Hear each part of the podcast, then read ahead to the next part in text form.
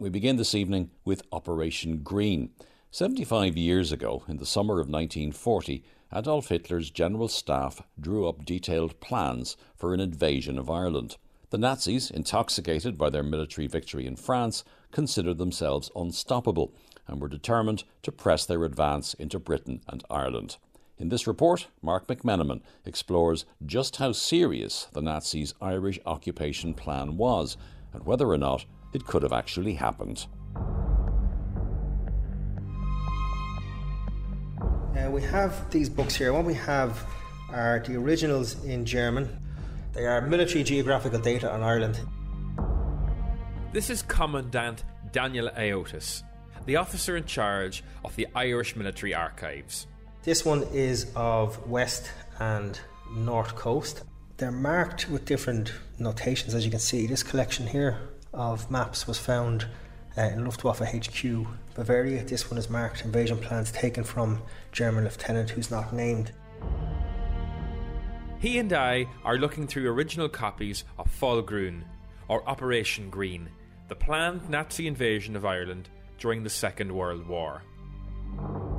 In studying these documents, one is immediately struck by the fact that they were compiled and published at a period of intense German military activity.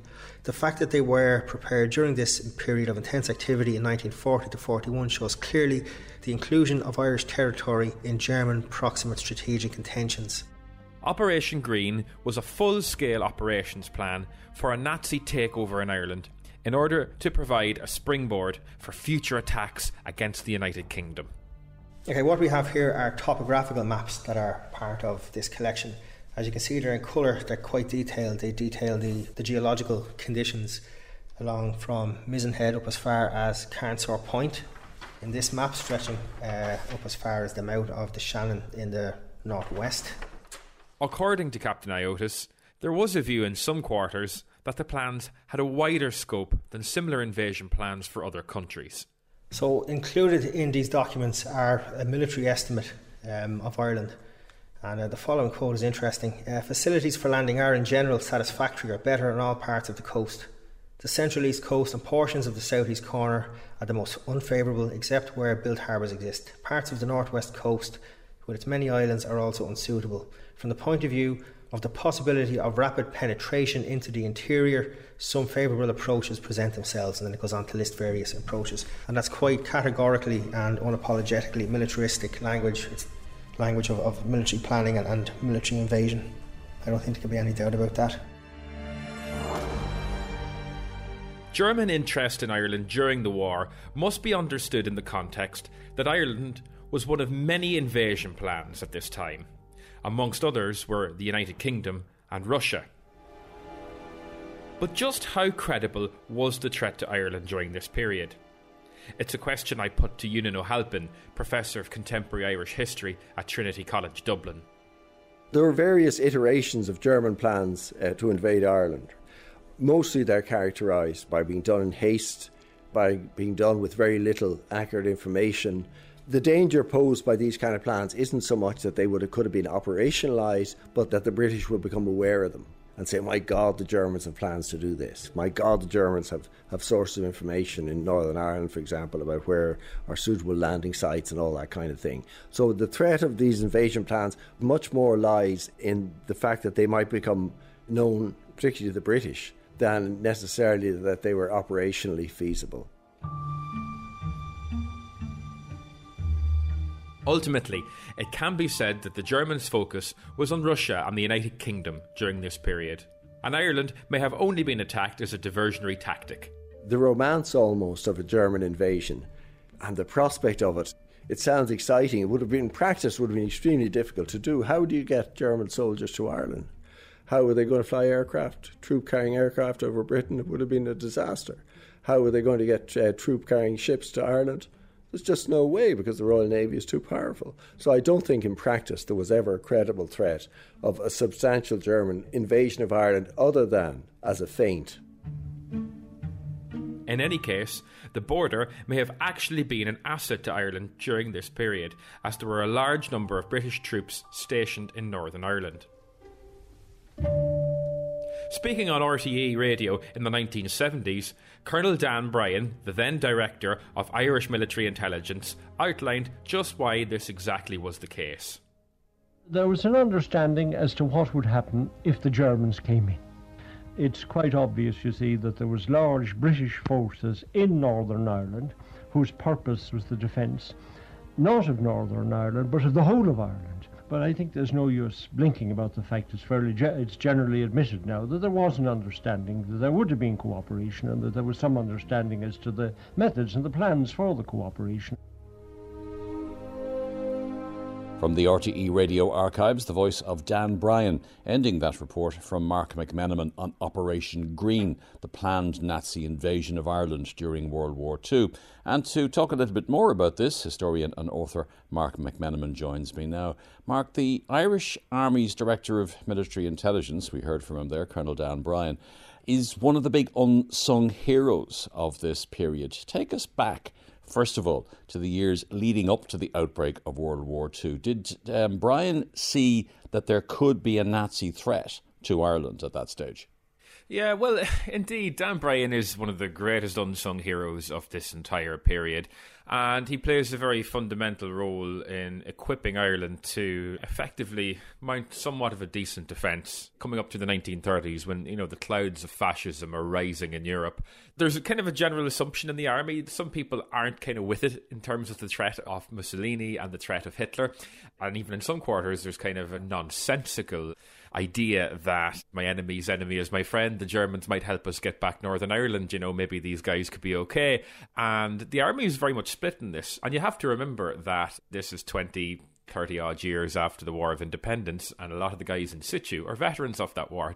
So there's this perception there. But Dan Bryan is the one person he sees the woods from the trees. He sees the threat that's looming, and he pens a memorandum, a document that's uh, circulated throughout the Irish Army, and it's called Fundamental Factors Affecting Irish Defence.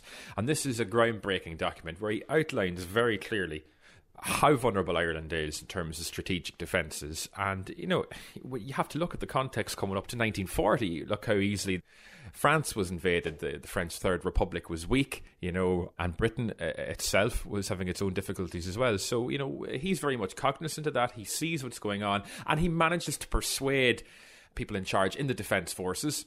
This filters through to government level, and people start taking the situation seriously. And, and very, very important strategic plans are put in place then, modelled on the response to the First World War by the British government. They, they build on that to guard against any oncoming invasion that may happen. Now, it could happen from many quarters. It could be a German invasion. There could also be a, a preemptive British invasion or, or, an American one to thwart a German invasion. So Ireland, in a sense, is extremely vulnerable at this period. Now, the Germans had two varieties, I suppose you could say, a fifth column in place. The first was, and the, the largest and I suppose most significant, was the IRA. But they also had, and we'll talk about them in a minute, they also had a number of spies operating in Ireland. How important a component would they have been of any invasion? Well, the German spies, there was quite a number of them. I suppose the most famous or infamous is Hermann Goertz, who, who was on the loose here for well over a year. They were sent over for various reasons to make a connection and to establish a link with the IRA. Now, at this particular period, the Germans kind of falsely believed that the IRA were this kind of rising force, similar to the resistance in France, a well organized, formidable force that can rise and aid them, you know, and kind of help from within. But th- this isn't the case. Very, they're very disorganized. There's a lot of infighting. There's a, there's various splits. The actual chief of staff of the IRA, Sean Russell, he he's made his way to Germany, and there's a, a guy in charge called Stephen Hayes. And Stephen Hayes isn't exactly, um, shall we say, the best kind of a leader, and, and things are kind of ragtag. The German spies are sent over with various communication codes. They use hand based ciphers, so they write their messages and they can send them out through the post.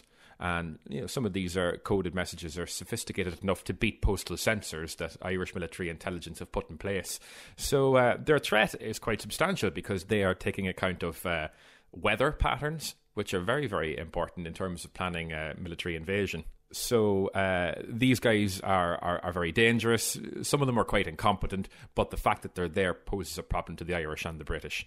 And tell us a bit more about arrangements between the Nazis and the IRA there's a couple of plans that they had in place. Obviously, Operation Green, which we talked about.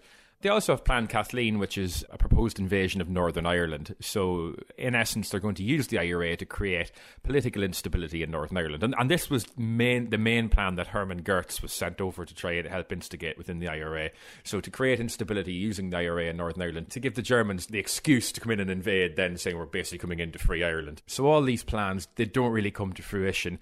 And during this period, Dublin is like a microcosm of the war.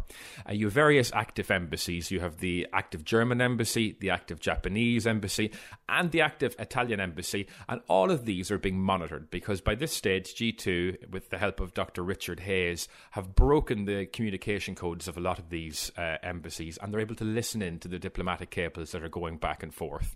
And they've rerouted them as well via Washington. So the Allies know what's going on in Dublin and they have kind of a, a window in to the secret diplomatic world there. So uh, Ireland, Dublin in particular, is very strategically important in this regard, and it's through those communications that they learn of Operation Green. And was it the case that the Germans actually thought that they could use Eoin O'Duffy, the leader of the Blue Shirts, as a conduit to the IRA?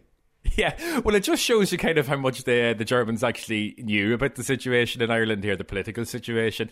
The original German spy or intermediary that, that comes over here is a guy called Oscar Pfaus, and he comes over here via the Hook of Holland there, and he comes over to Holyhead. He arrives in Dublin seeking out Eoin O'Duffy to see if Eoin O'Duffy will put him in contact with the IRA. so he does meet Eoin O'Duffy, and uh, Eoin O'Duffy basically gets him to get lost, I think, as quick as possible. But eventually, he, through hook or crook, does make contact with the IRA and eventually is brought to a meeting in Clontarf with Sean Russell and the IRA Director of Munitions and Chemicals, a, a, man called Jim O'Donovan. And uh, it's through that connection then that they are able to set up transmitters and um, establish this link between Nazi Germany and the IRA.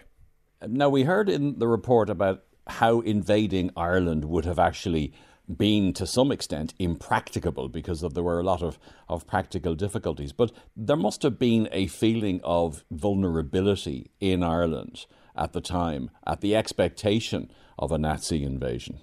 Yeah, absolutely. And you have to look at this in the context of a period that this is all is happening. You have a situation where America aren't involved in the war, where Dunkirk has happened, and also the fall of France, you know, the French Third Republic. It was like kicking in a rotten door there. You know, these are huge powers, uh, European powers, and we're a small island. So there's a huge sense of vulnerability. Now, I mean, it's one of the great moot points of this period. How great was the threat of Operation Green? It's kind of been established, and when you look back and you listen to what Colonel Dan Bryan has had to say on it, that by and large, this is going to be a feint, really. It's going to be a diversionary attack on Ireland in order to, I suppose, attack Britain, a pincer style movement where they can attack from two fronts, then, you know, and the, and the real force will be unleashed on the south of England, on Southampton and, uh, uh, and Dover and places like that. That Ireland is really only a diversionary tactic. But it also, people are mindful that at this period as well, you have Northern Ireland, you know, and you have the fact that it's involved in the war as a belligerent. Uh, you have American forces stationed in Derry, and you have various British regiments in the six counties. You you, you also have a lot of uh, clandestine cooperation that's not quite as well known at the time. You have the uh, the Erne Corridor, which allowed flying boats to fly out over uh, Lough Erne, over Ballyshannon and Bundoran out to the sea there for the Battle of the Atlantic. All these things are happening. So, you know, history, I suppose, is written after the fact. You know, perhaps the government at the time didn't want to say how vulnerable they really were, but you did have various help from the Allies on the island of Ireland that undoubtedly would have been brought into play had there been any sort of an attempt at an invasion in the 26 counties. Marc, thank you very much indeed for talking to us. Marc McMenamin there, uh, talking about Operation Green and the Nazis' various plans to make use of Ireland during the Second World War. Marc's book is called Codebreaker. It looks uh, in detail at G2, German spies in Ireland, and of course, in particular, Dr. Richard Hayes and his efforts to break Nazi ciphers. It's published by Gill Books.